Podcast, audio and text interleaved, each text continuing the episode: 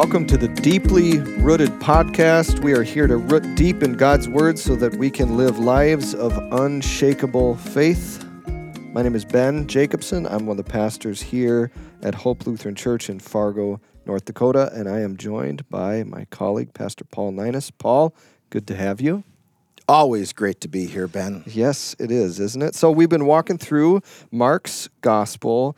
We're here kind of towards the beginning. We're in the fifth chapter. We've seen uh, the baptism of Jesus. We've seen Jesus call his disciples.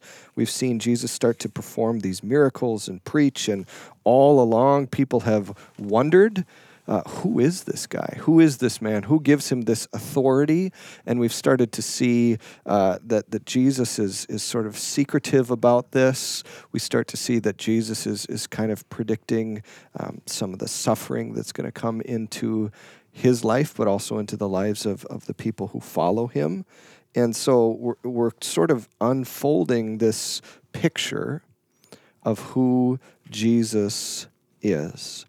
And today uh, we're gonna we're gonna look and see a couple miracles that are sandwiched together uh, that affect the lives of of some people and and really show us another piece, another layer of who Jesus is.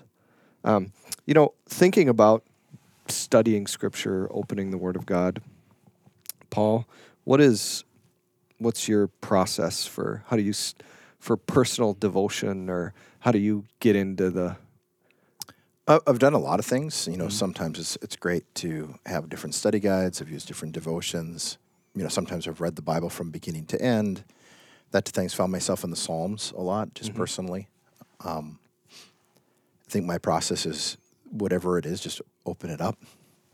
Uh, I find that my best reflection comes when I journal. Mm-hmm. Me even, too. Even though I'm not a journaler, I don't like it. Yep. But my brain goes so fast that if I have to write out my thoughts, it helps me focus. It helps me slow down hmm.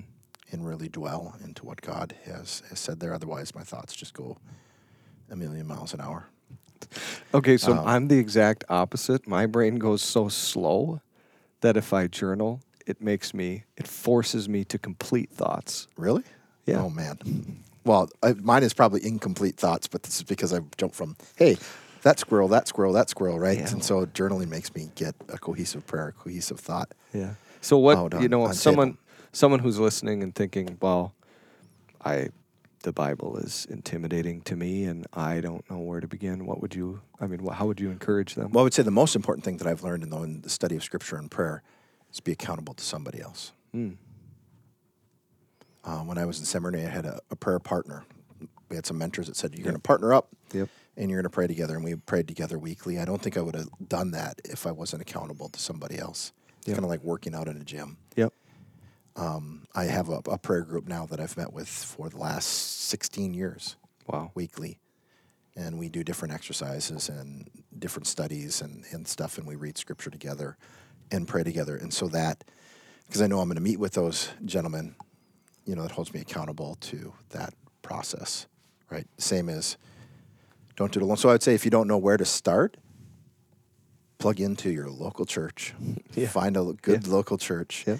Join a study. Find a small group. Find a Bible study. Call your best friend up and say, let's do this together. That'd be my advice. I like it. I like it. I forgot. Yeah, I had we had a prayer. Ours weren't partners, but we had when I was in seminary, we had group like a prayer group that met, like a small group of people. And yeah, that is a powerful thing to read together and accountability is huge.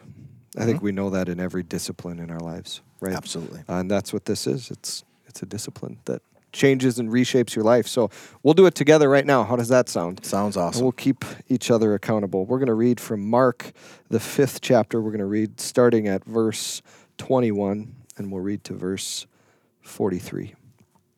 When Jesus had again crossed over by boat to the other side of the lake, a large crowd gathered around him while he was by the lake.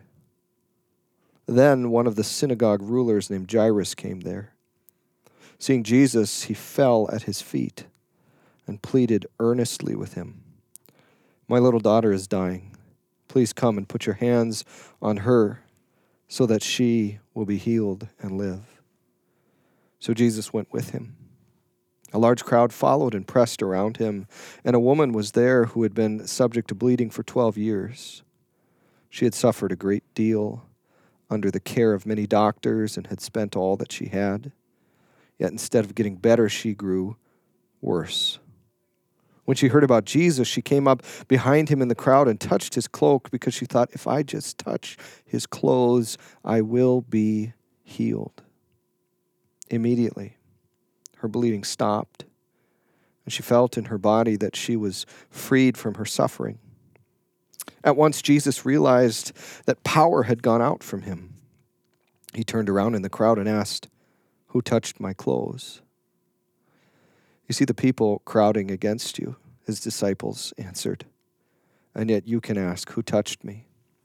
But Jesus kept looking around to see who had done it. Then the woman, knowing what had happened to her, came and fell at his feet, and trembling with fear, told him the whole truth. He said to her, Daughter, your faith has healed you. Go in peace and be freed from your suffering.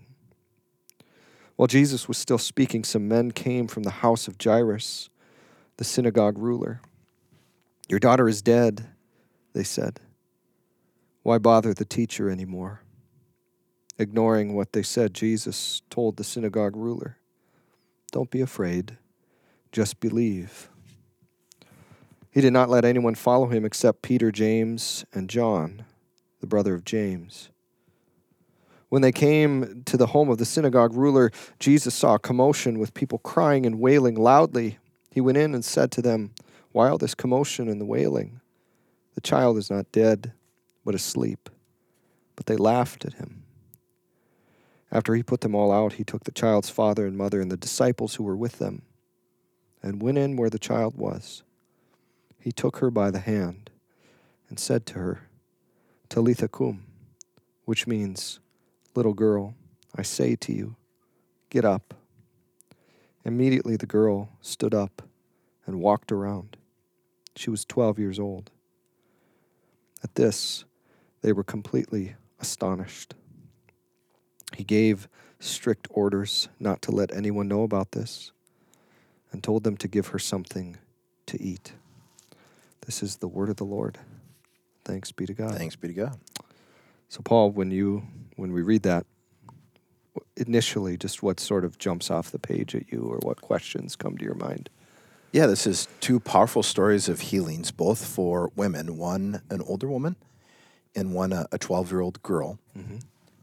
I think what drops off my mind is just as I read it through this time, tried to put myself in the situation of these families. Mm-hmm. And uh, what jumped out is, you know, here's a woman in Jewish tradition and culture, because of her affliction, would have been perpetually unclean. Yeah. Perpetually shunned mm-hmm. and had to be separate. You know, couldn't touch people because she would make them ceremonially unclean. She shouldn't have been in that crowd. She shouldn't have been in that crowd. And she, re, you know, receives this miraculous healing and just doesn't even know what to do. And she falls down in, in fear at Jesus' feet, like, like nobody's been able to do this for me. And you, and it just happens. Boom. And so the power of that moment.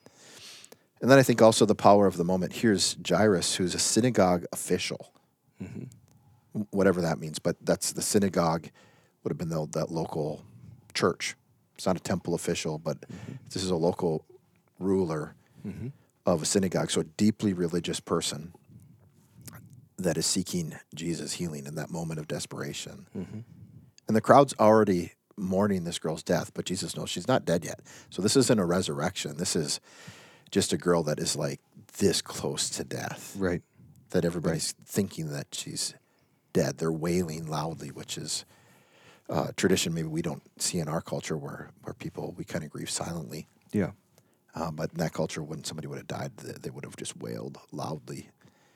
And, uh, and this little girl goes in with the parents in a smaller group and I think what like struck out of me is Jesus' practical concern. So he goes in with the parents. Mm-hmm. He doesn't want to scare the girl with the big crowd. Mm-hmm.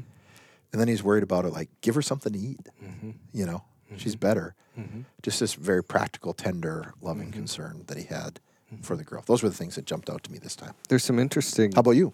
Some interesting similarities actually between these stories. So, um, the first thing that I noticed is okay, we have someone who for 12 years has been basically in this place of isolation, sort of like death, away from everyone. And at the same time, we have a girl who's 12 years old who has experienced 12 years of life.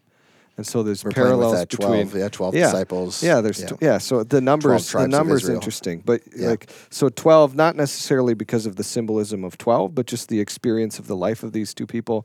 For those twelve years, they've been coming to this point where, at the end of that period of time, Jesus is going to give them a new life, and I think that's interesting. The other thing that I saw um, that I'm not sure exactly what to make of it is this both Jairus and this woman, the two who are expecting, hoping for a miracle, come to Jesus and they both fall at his feet.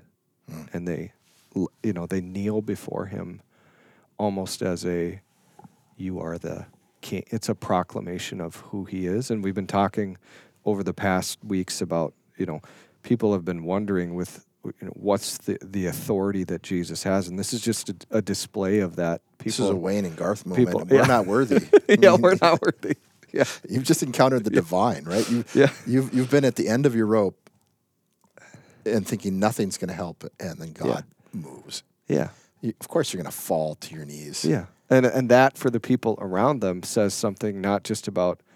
Um, so we have a person in a high place, who's the you know leader of a synagogue bowing before Jesus. We have a person who's in a low place, unclean, bowing for Jesus, and it's this idea of who is Jesus here for? Yep. And then that number 12. This is why the English system is better than the metric system, and is why it's base 12 Yeah, because of, because Yeah. of this right now. yeah, It's There you ho- go. It's holy and designated by God. yeah. There you go. That's It's a com- sarcasm. it's a for those that didn't catch that. I, I don't know. Maybe that is actually the root of why it's base 12. I have no idea. I numbers scare me, so I just There you go. don't So you wanna do the math. ministry, Ben. Yeah, exactly. But uh, yeah, so it's just it's sort of interesting how these stories weave together. Yeah. And and the other thing that I often think about when I'm reading scripture because we don't always get this is, you know, like what did when Jesus says something like who touched my clothes? Mm-hmm. What's the inflection of his voice? Because he knew he's Jesus.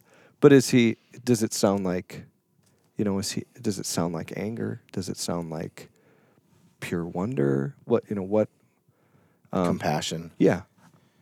is is giving permission for the woman to acknowledge Yeah. him. Yeah, that's probably true. But man, she must have been scared. Mm-hmm. Yeah, because here's a rabbi and you touched him and you're unclean. Yeah, which would actually, if an unclean person touches you, There would have been penalties to this. you would have punishment. you'd be unclean. Yep. And if you, you know, the girl is not dead, but if you touch a dead body, You're unclean. you're unclean for I think seven days or you know something like that. So there's something else happening here where Jesus is making these exchanges almost. And the, okay, the question that I have, the biggest question is, Jesus felt the power go out of him. Mhm. It's sort of a interesting, interesting thing to think about. Mhm. Anyway, I don't have an answer to that one except that he's Jesus. yeah. Well, you, we'll put that on the we'll put that on the list of things we can answer on this podcast. It's the- Perfect. it's the for later. Okay. So what's going on here? We've got these two miracles, and they're woven together. Um, maybe I think you know over the past couple episodes we've talked just about miracles in general, I'd like to just go back there and get your perspective. Um, you know, we've talked about miracles as being C.S. Lewis talks about almost like a the supernatural reaching in to the natural world and doing something beyond. Uh, what where do you sit with what helps you when you think about miracles? Yeah. Well, I think there's an everyday use of miracles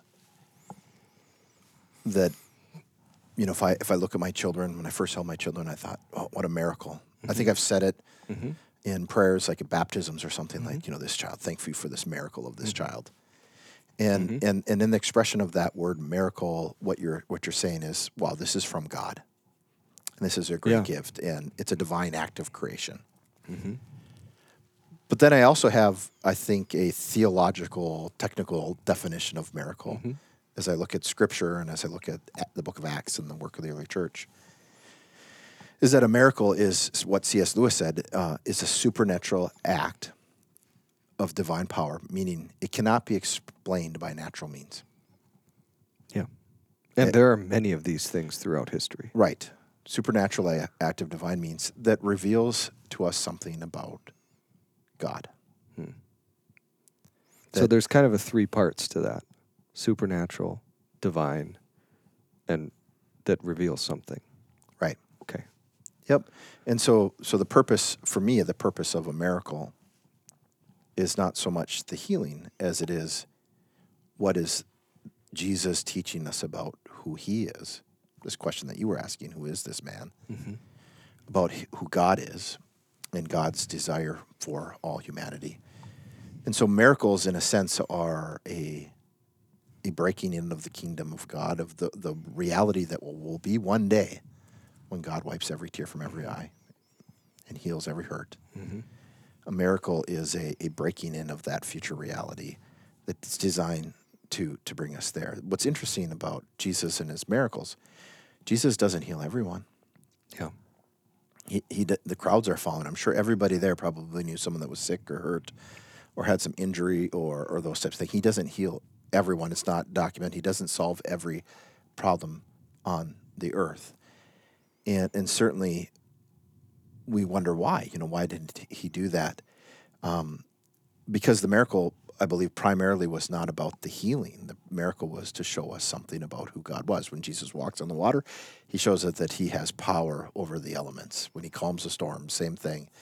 In this terms of healing, especially because of the clean, unclean things, uh, it shows us that the, that Jesus is the one that makes unclean things clean. Unclean things don't make him unclean. He makes unclean things clean. Right.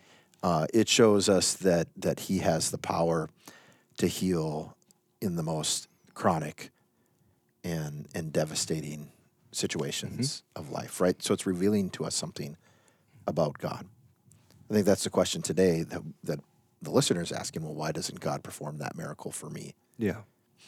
Because it would be easy. It would be easy to make that jump, and there's nothing wrong with reading this story and saying, "Well, I had to say goodbye to my child too early," yep and and being in that place of hurt. but here's a story of someone whose child Yeah. miraculously Yep. lived why didn't he save my child Yep. And those are really difficult questions. And i think again we have to look at that that piece of what's the purpose of the miracle. Uh, i think certainly believe that god can do what god does. Um, and god can perform the miraculous. But again we're not in a period of time in, in the history of the world where god's going to heal every hurt and, s- and solve everything i think if miracles happen today in our world, they they follow the same biblical pattern. They're there to show us something about who God is and hmm. God's intent, and to witness to what God is doing in this world, so that people would come to believe and and have faith. Why it doesn't happen more or less, I don't know. I don't have an answer to that. I, I wonder if it's, and I've never really entertained this thought fully until this moment, but I wonder if part of it is, you know, for us reading about this, for those people that are seeing it, it's almost as if to say, these are the things that God can do, Yeah. and they are signs of what God will do. Yeah. So th- the word miracle is actually a later Latin term. In the in the Old Testament, it's signs and wonders, hmm. and you know these are these are divine acts of healing. The miracle, you know, like it says in this in the Bible I'm reading, there's a title in between that says miracles and healing, but that's that was added later. Mm-hmm. Nowhere is the word miracle mm-hmm. here. That's a, a later mm-hmm. thing, and so what Jesus is doing is this divine healing, this supernatural act. There, so I think the way to, to understand miracles or what, what do Christians believe about miracles is I, I tend to look at it as a continuum. So on one end, you actually have some people who are called cessationalists that believe that history is divided into specific periods of time. Dispensationalism would be what it's called, and and they believe that there was a time and place when Jesus walked the earth and and that early church existed where the miraculous happened, and it was for the purpose of witnessing to the divine nature of Christ, so that so the church could be built, so other people could do that. But we are now in a time where miracles don't exist. And so they would say any modern day claims of miracles are suspect, mm-hmm. that there was something else happening. Mm-hmm. There's got to be a natural ex- explanation, right? Yep. It'd be either con, you know, the skeptical side of that, or it's emotionalism, or it's, you know, mind over matter sort of stuff, for whatever reason that they happen.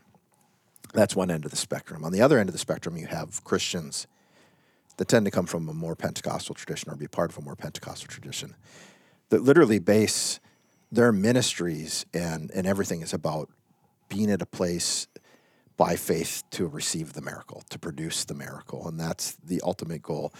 And the miracles become then the ultimate sign of who God is and, and our belief. This is, or the reason why we should believe in Jesus, because he he he performed the miraculous. And and the critique of that is then you're holding miracle to a place that it really wasn't meant to be biblically. That that what we need to believe, you know, is is the Word of God. And so you're you're, you're almost creating an idolatry of worshiping the miracle rather than the miracle maker. Mm-hmm. That's the spectrum, right? So you have one end. I think the most Christians are somewhere in between that. Right.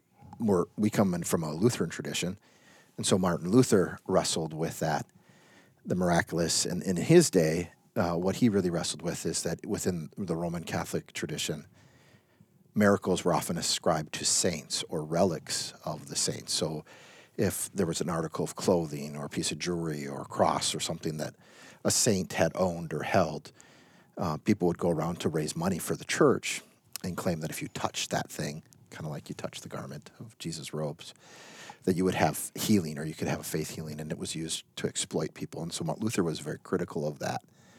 But he did theologically lay out, though, that the idea that God can intervene in his creation in the natural order in supernatural ways, Luther certainly held that that could be true.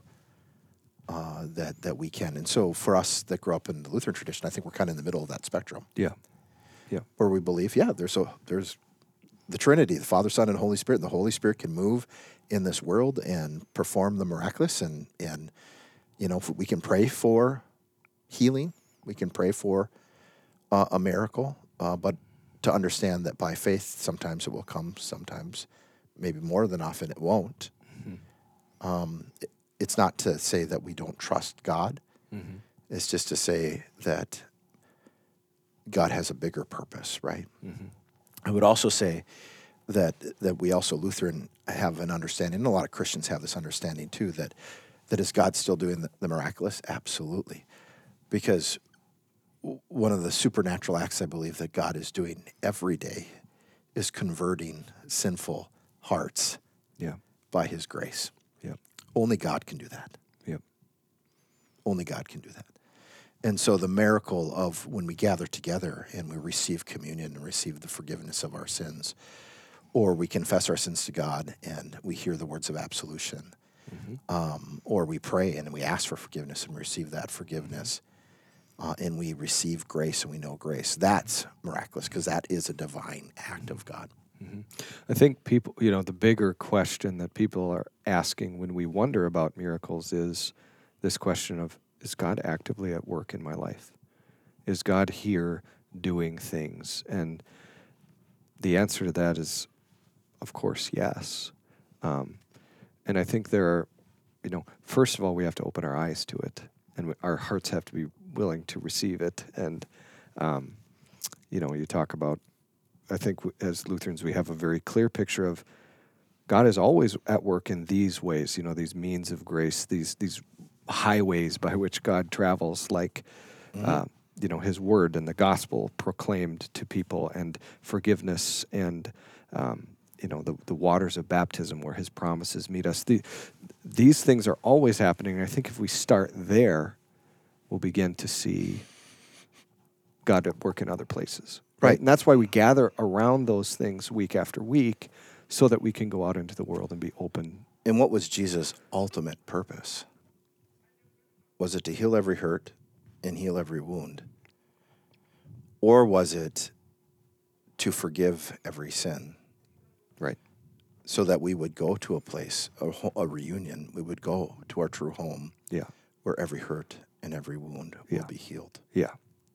and and that's hard for us to understand in, in the moment but i know there have been moments in my life where we've experienced suffering or hardship where i've had pain and, and hurt in my family and those things where you pray and you ask god and you implore god and you're on your knees and you want i've been there Mm-hmm. you know you want things to change you want god to intervene and he doesn't but then as you're faithful to him the thing that i've seen is it's precisely in those moments it's precisely in those moments that God has worked me through that and drawn me into a deeper communion, a deeper intimacy with Him.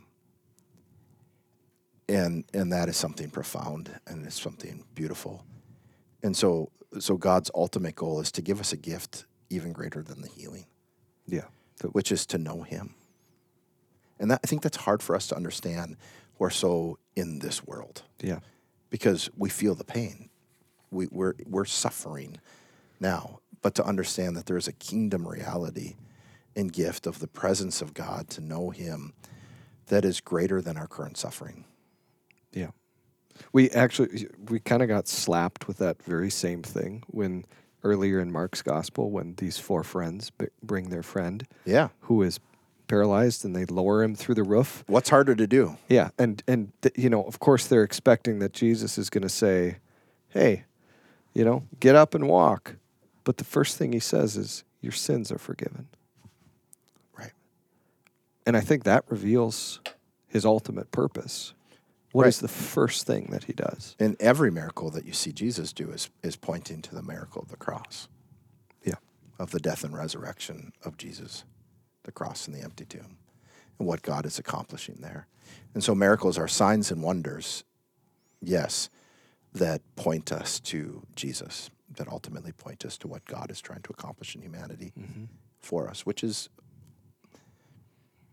to heal us all. Yeah, and I go back to what Jesus said at the beginning of his ministry in Mark's gospel, which is um, the kingdom of heaven is near. And so all of these things are little glimpses, little pictures of that kingdom. What whereas whereas Jesus ultimately taking us through his death and resurrection, he's taking us to this kingdom where sins are forgiven, where healing happens, where there are no more tears. You know, that's that's where the the whole of, of Scripture is leading. It's leading us to this place where God redeems what has been lost and broken. Yep. Yeah. And so, should we pray for God's will be done? Should we pray for the miracle? Should we pray for the healing? Absolutely. But but we remember that Jesus taught us to pray. You know, Thy will be done. Yeah, not my. Right. Except I always want to say my. Well, don't we all? Yeah. Yeah. So that's the the piece that that keeps us focused on what God is trying to do us do in Yeah. us by faith. Yeah. I think the dangerous thing to do here is, uh, you know, what I wrestle with in, in this text is, you know, Jesus saying, you know, your faith has made you well. Um, and I think a dangerous way to interpret that is to say, well, the reason I didn't have enough healing is I didn't have enough faith. Yeah. And and the way I, you know, well, Jesus did say your faith has made you well, but but then it, it's to come to the understand that faith ultimately is a gift from God and not a a, a work of my will. Right.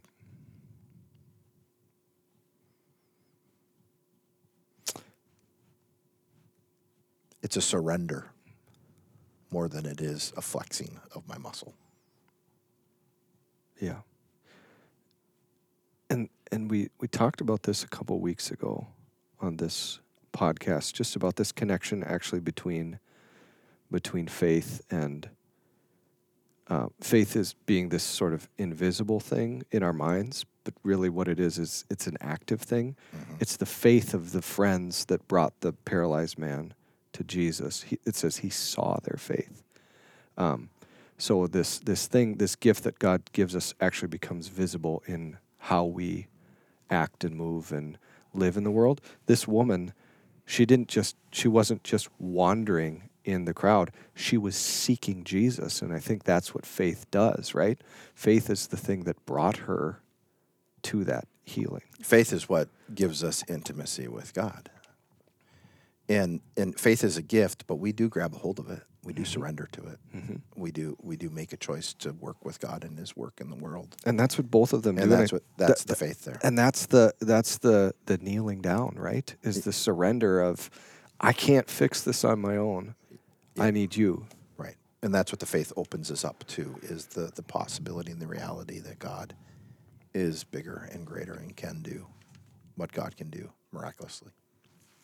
So we have been seeing this unfolding of of this picture of who jesus is. We know where it's going to lead. It's going to lead to the cross. It's going to lead to an empty tomb and it's going to lead to a world that is changed forever. We're going to keep making our way there each week. And so I invite you to like and subscribe. If you subscribe, what happens is uh, it, it'll let you know when the next podcast comes out, so you can stay up to date with with all the podcasts that come out. If you want to know more about Hope Lutheran Church, the things that are happening here, we'd love to have you visit our website at fargohope.org.